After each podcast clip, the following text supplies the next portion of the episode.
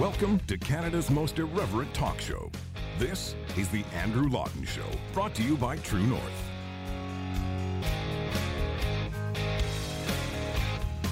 The Andrew Lawton Show starts right now.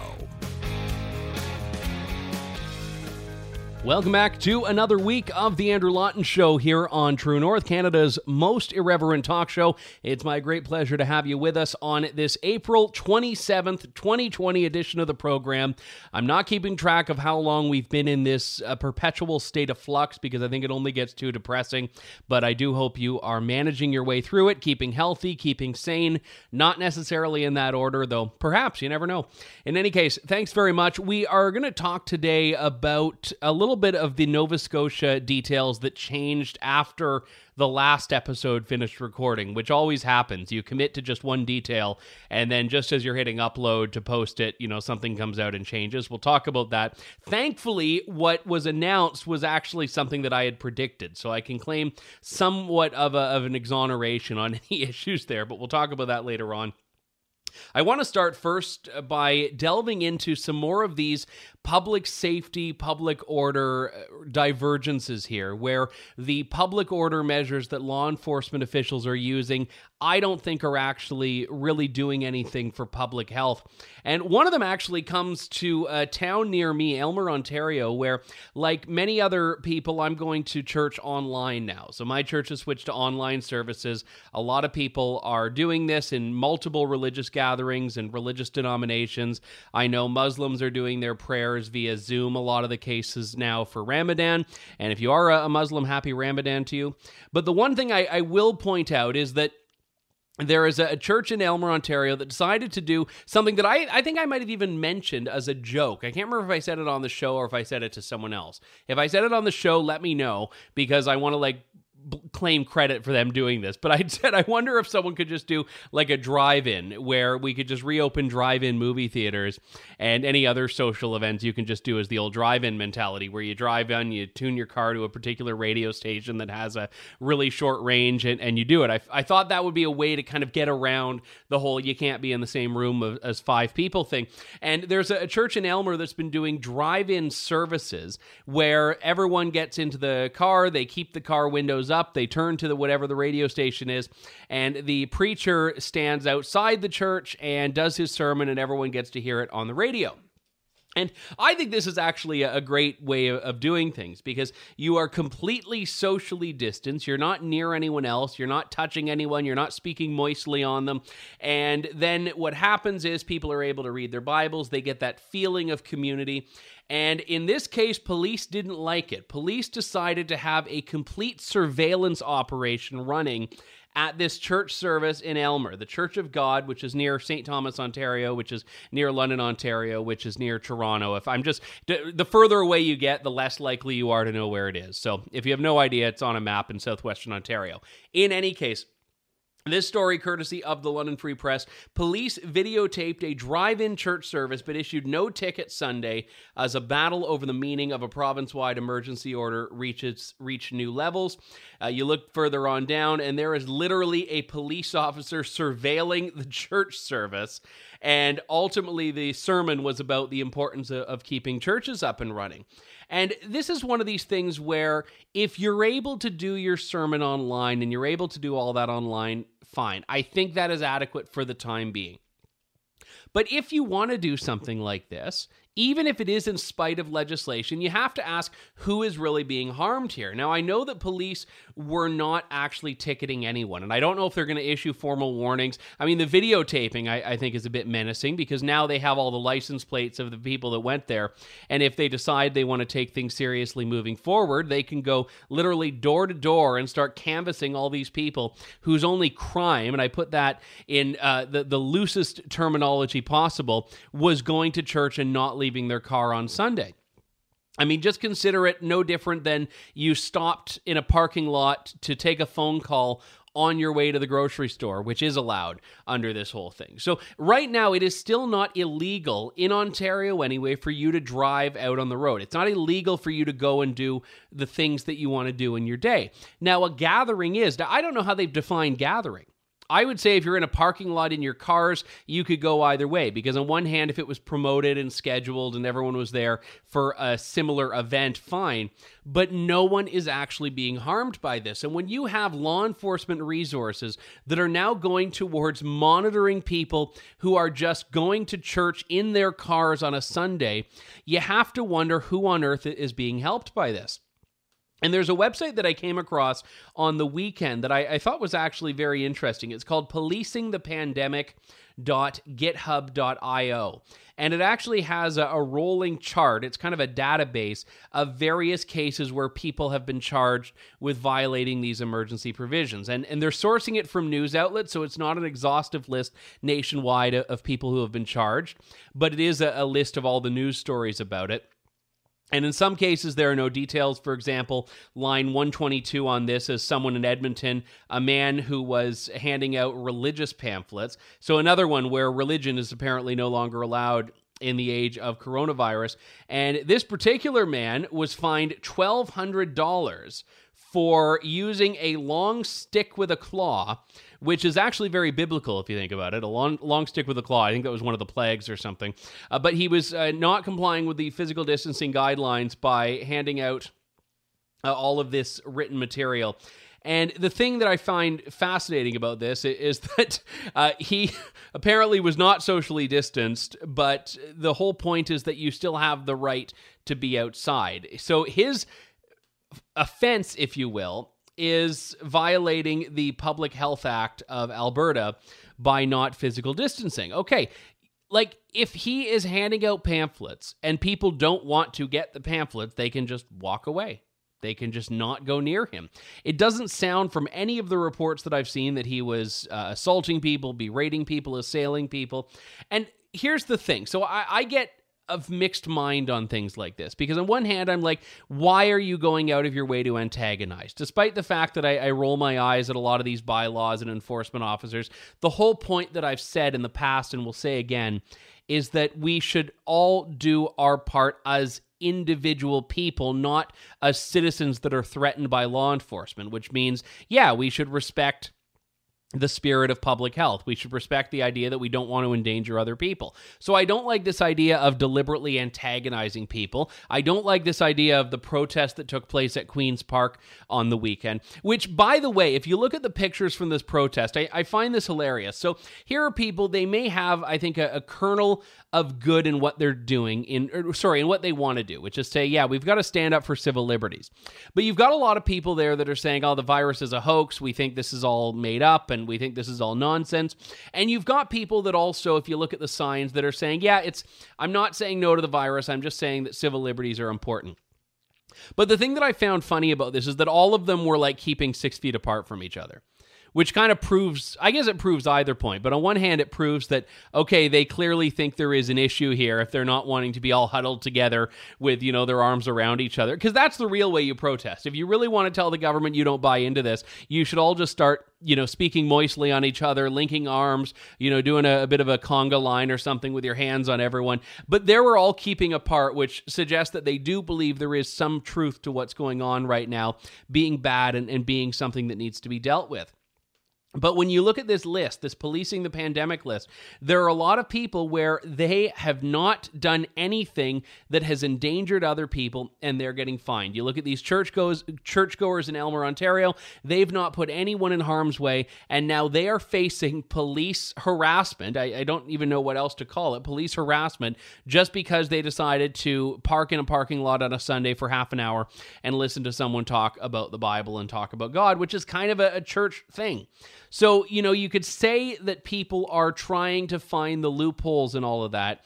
But I go back to what has become a theme on the show. And I know I sound like a broken record, but if you're just tuning in and you haven't heard previous episodes, I'm going to say that the biggest problem facing any jurisdiction right now, but speaking in Canada, all of the provincial jurisdictions that have put these laws and rules and orders into effect, is that when the spirit of the law and the letter of the law diverge, you should always go with what makes sense, with the pragmatic approach. And, and there are a lot of these laws that were just, you know, slapdash, ham fistedly put together, written on the back of a napkin, and they're going after people like the kids who play basketball, like the family that rollerblades, like, and Rebel News has done a, a great job, by the way. Rebel News has started taking up some of these cases and actually helping people fight them, helping people fight these orders that they think are unjust. And some of the, the cases they've decided, there was an email that went out yesterday. A Calgary pastor who was feeding homeless people on the street, he got ticketed. A Cornwall man whose private dinner was interrupted by police banging on the door.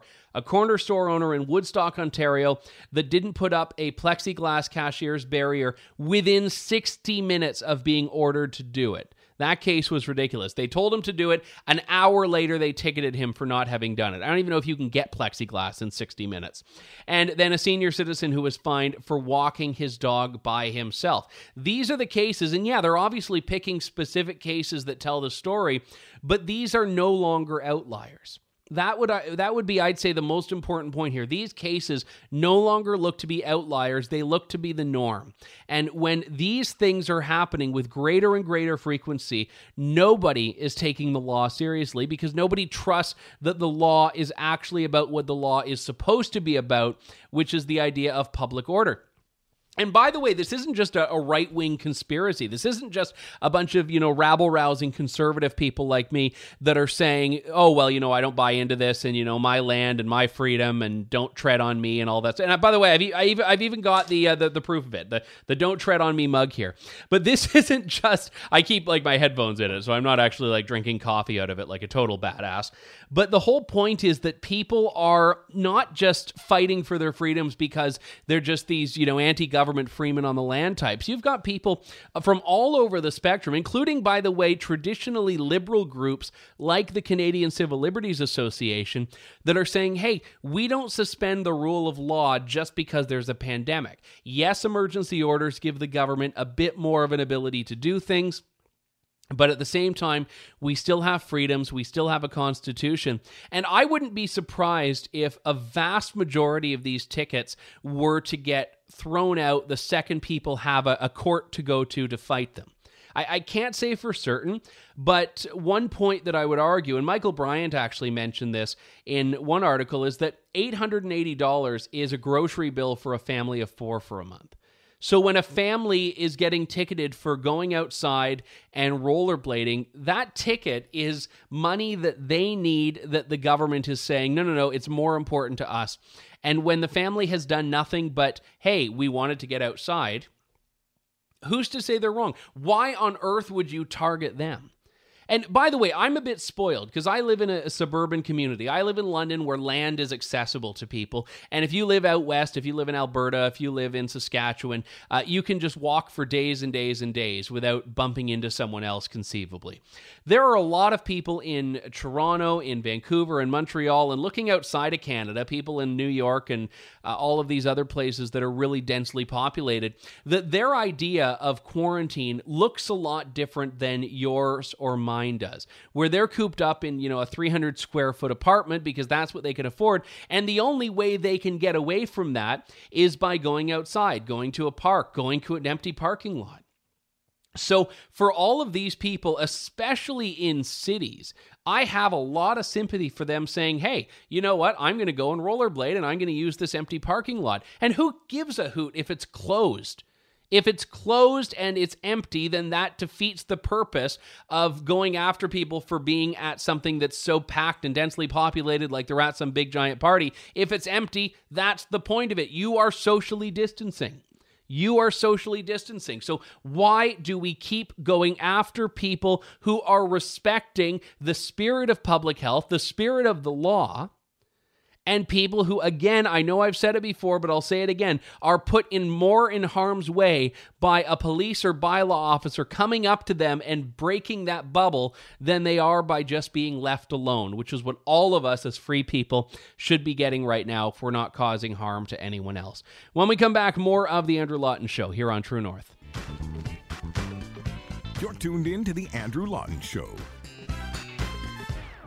Let's take a look at things that are happening globally right now. I have no inside knowledge. The most in depth look I've ever had at North Korea was that movie, The Interview with James Franco and Seth Rogen. Very good movie, by the way. I recall watching it on Christmas Day when that whole weird, uh, you know, theater band thing was happening a couple of years back.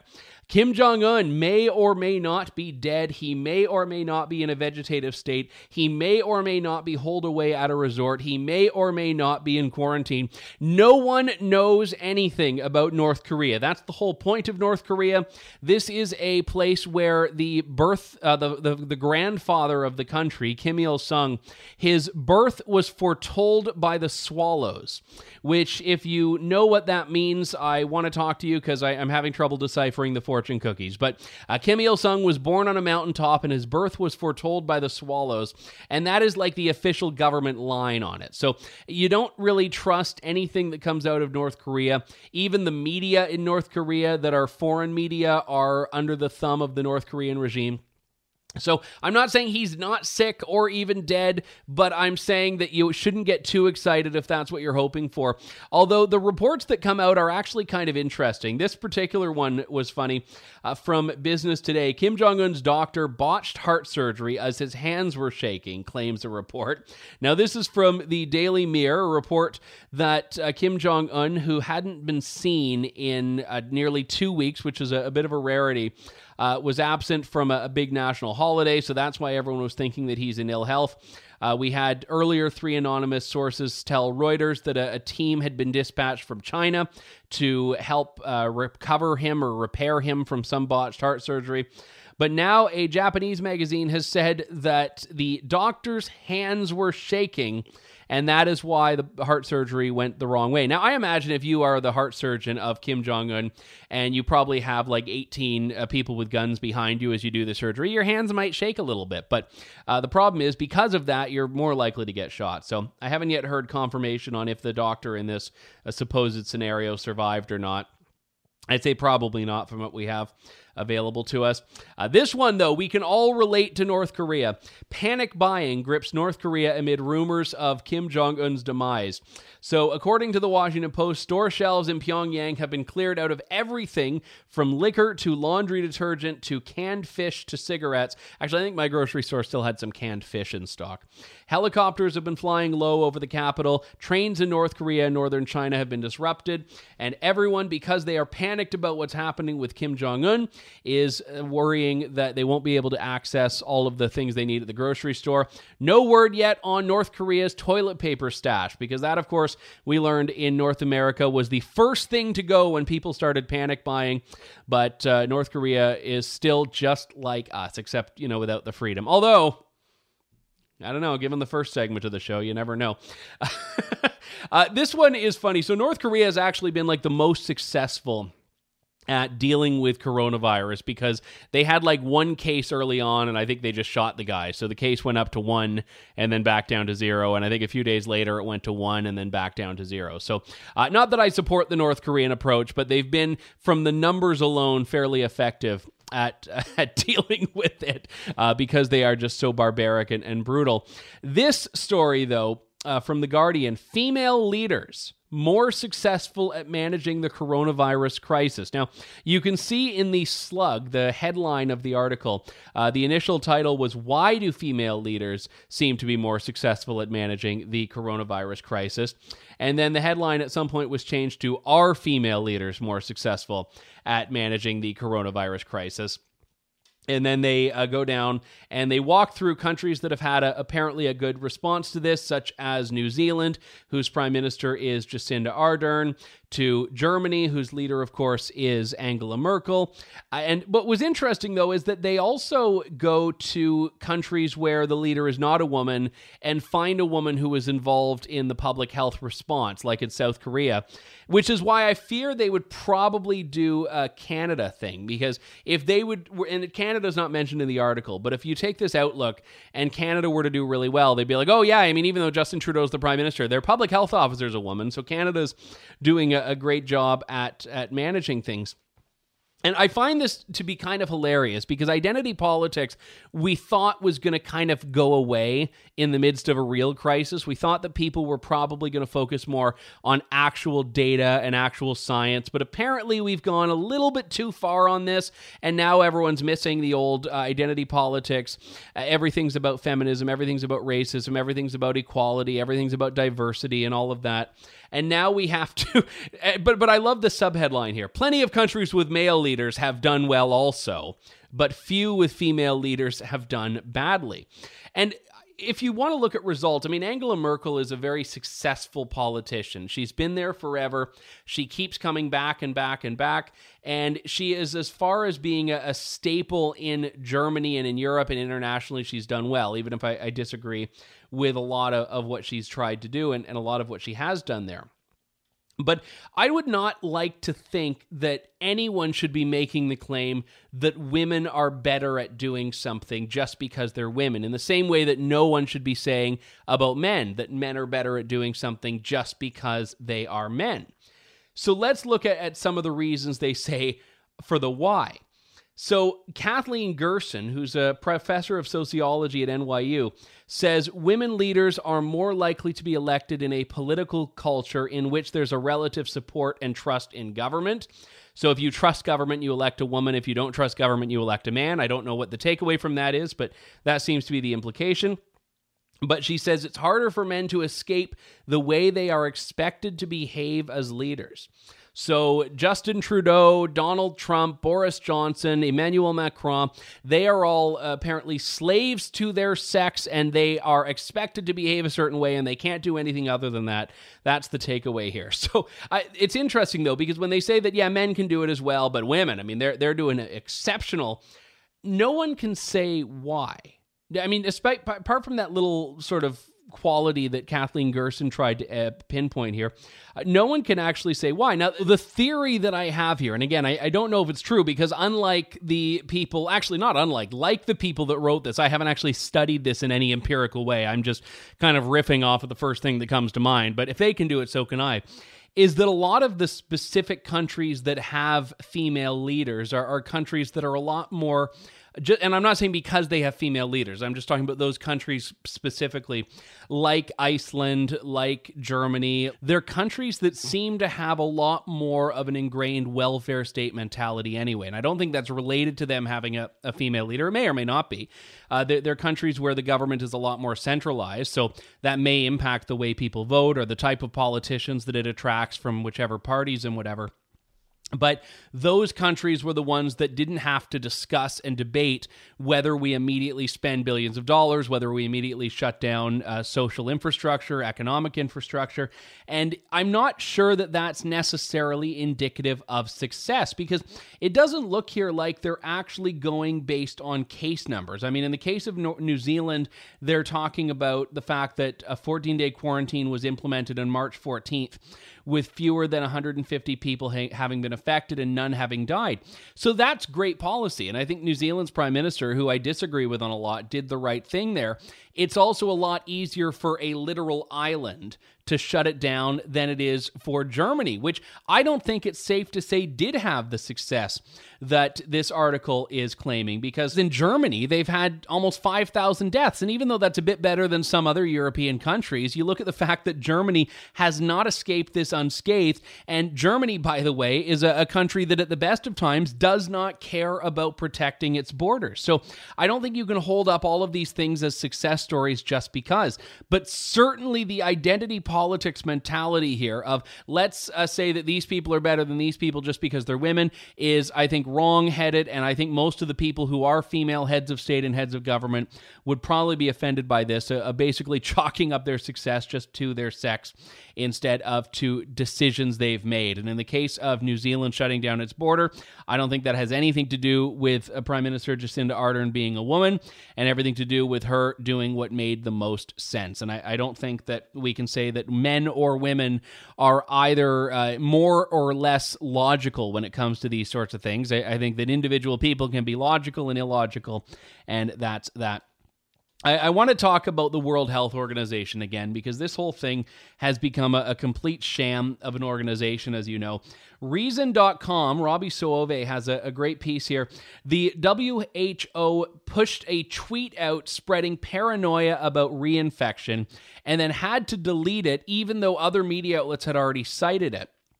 And in this case, it was on Friday when the World Health Organization published a brief on so called immunity passports the idea that governments could grant special documents to citizens who test positive for COVID 19 antibodies, thus allowing them to move freely.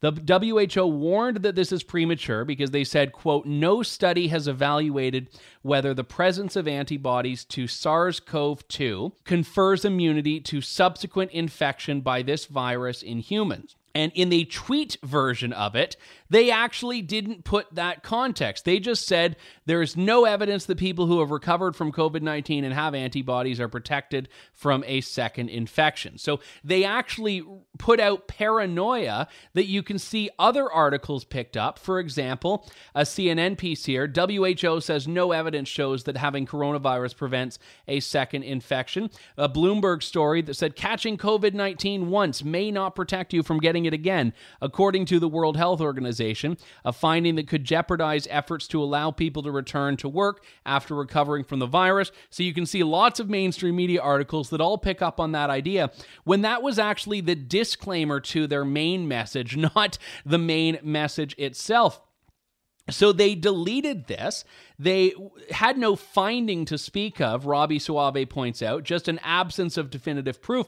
And then they put up this. Earlier today, we tweeted a new WHO scientific brief on immunity passports. The thread caused some concern, and we would like to clarify. We expect that most people who are infected with COVID 19 will develop an antibody response that will provide some level of protection. So they've gone from it provides no protection to we expect it will provide protection, to which I say, why are we we looking at these people as being the so called grown ups in the room, the people that are supposed to be in charge, leading us, steering the ship, the steady hands in this? Why are we looking to them when they can't even get their own science straight?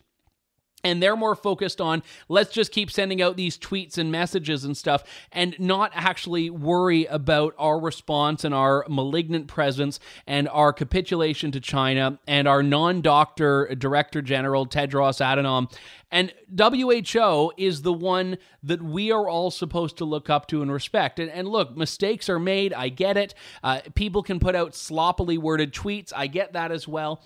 But most of us, I think, if we're going to have this centralized supranational body that serves as an authority, we should expect them to have their stuff together a lot more than the WHO has proved. We'll be back in just a moment with more of The Andrew Lawton Show. Stay tuned. You're tuned in to The Andrew Lawton Show. I'm generally reticent to make predictions for two reasons. Number one, I don't want to look like a fool if they don't come to pass, but I also think that they're generally imprudent. I, I like to look at all the options and all the possible scenarios and, and, go from there. And last week on the show, I, I was talking about whether or not the Nova Scotia killer, Gabriel Wortman, had a firearms license. And at the time, we didn't know. And what happened when I recorded the show, I think it was Wednesday morning or Wednesday midday, we didn't know, but we did know that the federal government had already started to talk about the Nova Scotia killing a little over a week ago as being indicative of the need for more gun control and a reminder of why we need to ban what the government calls assault weapons and all that stuff. And I was talking about this and I, I said, listen, I mean, right now there's no evidence one way or another about whether the guy had a firearms license or not. The one thing we did know is that years earlier in his life, back in 2002, he had been given a conditional discharge for an assault charge, and one of the conditions was that he was banned from owning firearms for nine months. That was what we knew. It wasn't a lifetime ban, and it wasn't something that necessarily was indicative of eligibility or lack thereof in 2020. However, we didn't know one way or another. And I said I, I, he was probably not licensed, but I didn't know and I didn't want to say for sure. And then what was interesting is a few hours later, just as the show was coming out, we had RCMP saying that they have a good idea that he was not license. That in a Canadian context, they couldn't see any evidence of a firearms license. They weren't sure about if he had a, a permit elsewhere in the world. But in Canada, they said he didn't. And that was a, a big point that I think was a very important one and undercut the messaging that Justin Trudeau had already started to put out. Now, even without knowing it was irresponsible for Justin Trudeau and Bill Blair to start talking about gun control for that exact reason, they didn't know. How can they say that it's a, evidence of the need for more gun control when they don't know whether or not he had a license? Because if he has a license, it proves there might be some gaps in the system. If he doesn't have one, it proves that the system itself doesn't matter. But what happened later on in the week, on Friday, we got information that the guns didn't even, for the most part, have Canadian origins. Police gave another briefing late last week, and they said that one of the guns that the killer used could be traced back to Canada. And the rest, and we don't know how many or what types, had U- U.S. origins predominantly. Not all of them, but mostly U.S. origins.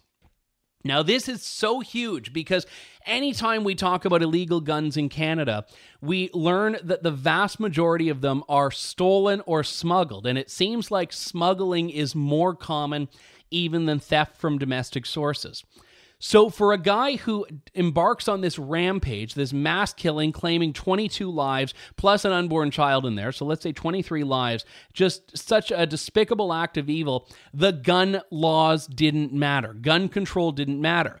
And same as the laws that prohibit you from dressing up in a police uniform, the laws that prohibit you from putting police decals on a car and driving around, none of these laws which exist, which are on the books, did anything to stop someone from embarking on what this man embarked on.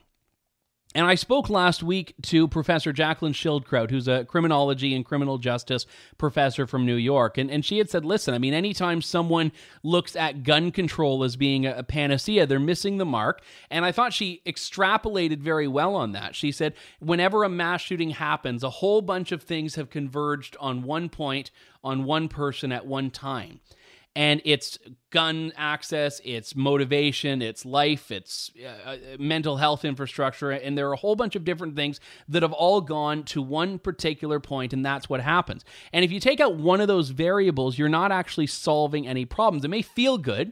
It may feel like you're solving a problem, but you're not actually doing anything substantive that is going to save lives in the long run. So Justin Trudeau, Bill Blair, yeah, they were already committed to gun control. They were already committed to cracking down on firearms that are actually not even used in killings in Canada that do take place. The the vast majority of gun crime is gang related and using illegal handguns. They're going after these so-called assault weapons which they haven't even defined. But to use this killing to use these lives that were lost as justification just doesn't align with the facts of the story. It just doesn't. And I, I, I, said last week, and it bears repeating, that this is not a discussion I want to be having. I, I don't want to be talking about gun control and gun rights. I would much rather look to the victims and say, let's honor their lives and honor their memories. But people like me who are supporters of gun rights have no choice when the gun control people start politicizing tragedy moments after tragedy happens because we can't just shut up and say, "All right, well, we're not going to defend gun ownership because it's it's in poor taste right now." No, I think you have to defend it, but point out how in poor taste the people that are calling for uh, disarming uh, law-abiding gun owners are. You have to call out how callous their political response to this is. So the RCMP, it took them a little while, I think, too long to say whether or not he had a gun license. But then they they did they and it wasn't even in the main statement. It was when someone asked a question. Initially, they weren't responding, and then it was a reporter that pushed a bit further on Wednesday and said, "Okay, look, I, I'm just like there, there's no trial here. You don't need to hold back any details for a court case. So just tell us, did he or did he not have a license? And and the RCMP superintendent at the time was like, uh, like he was a bit waffling on it, and then he just said, yeah, we we believe and we have a good idea that he didn't have a gun license. And then when the RCMP gave the walkthrough on the timeline of what happened, when things happened, the different crime scenes, uh, they were able to give a bit more clarity and say that there were multiple guns. It's unclear how many handguns. So at one point, they said a pistol and at other points they said pistols. So we don't quite know the volume. And I, I reached out to the RCMP for clarification and, and didn't hear back. So I won't commit one way or another. But still, multiple guns that were illegal to be owned, were unregistered, were unlicensed by an unlicensed killer whether we can do something to protect the border against this, I think, is an important question, but it proves that the answer is not going to come from reclassifying firearms as prohibited. It's not going to come from restricting law abiding gun owners. It's not going to come from changing even storage regulations because these are guns that were smuggled illegally from Canada or from the US to Canada. And even if you want to blame the US for this and blame US gun laws and gun access, which fine, that's a discussion. If you want to have it, go have it. But that has nothing to do with Canada because we as a country cannot control other countries' firearms laws, nor should we. So if we have an issue with the US and how easy it is to get a gun in the US, that says, hey, we should probably take our border a lot more seriously than we take our border. The answer to another country's gun laws that you don't like is to start taking your border and your border control more seriously, knowing that someone could, hey, smuggle guns in legally or illegally. Legally, if they have, like, legally if it's not smuggling, because if they have a license in Canada and you're able to, it's very difficult for most Canadians to buy a gun in the US, but if you are able to and you have the appropriate license in Canada, yes, you can import them but you also have to get export permits from the US. So if someone brings a gun from the US to Canada, there are a lot of things that have to happen. In the vast majority of cases, it's being done illegally. So, for the Nova Scotia killing, the reason I'm talking about this is because Trudeau is using this as an example. And I think a lot of people in the media and a lot of people in Canada are probably going to buy into it as why gun control matters more than ever and why it's needed to be restricted. When, if you look at the facts of this, it actually matters even less than it did before because this is probably and I, I, hate to say this because again, I, it, it, sickens me that this has to become a political discussion now. But this case is everything that gun rights advocates have been talking about whenever the topic comes up, which is that criminals don't care criminals don't care. And it shouldn't need to be stated because criminals are already playing fast and loose with the law because they're ignoring it. So why would a regulation help them? It, it doesn't prevent access, it doesn't prevent possession, and it certainly doesn't prevent people from opening fire on innocent people as they did in this case and as they've done in, in countless other cases. So, if you think gun control is the answer here, you are sorely misguided. And if you think that now is the time to be talking about gun control, uh, you need to look in the mirror and ask yourself why you are being so insensitive to capture and basically hijack to hijack a case that has nothing to do with guns and make it about your political agenda. We've got to wrap things up. My thanks to all who listened to the show, wrote in. We'll talk to you in just a couple of days with more of Canada's most irreverent talk show. Thank you, God bless, and good day, Canada. Thanks for listening to The Andrew Lawton Show. Support the program by donating to True North at www.tnc.news.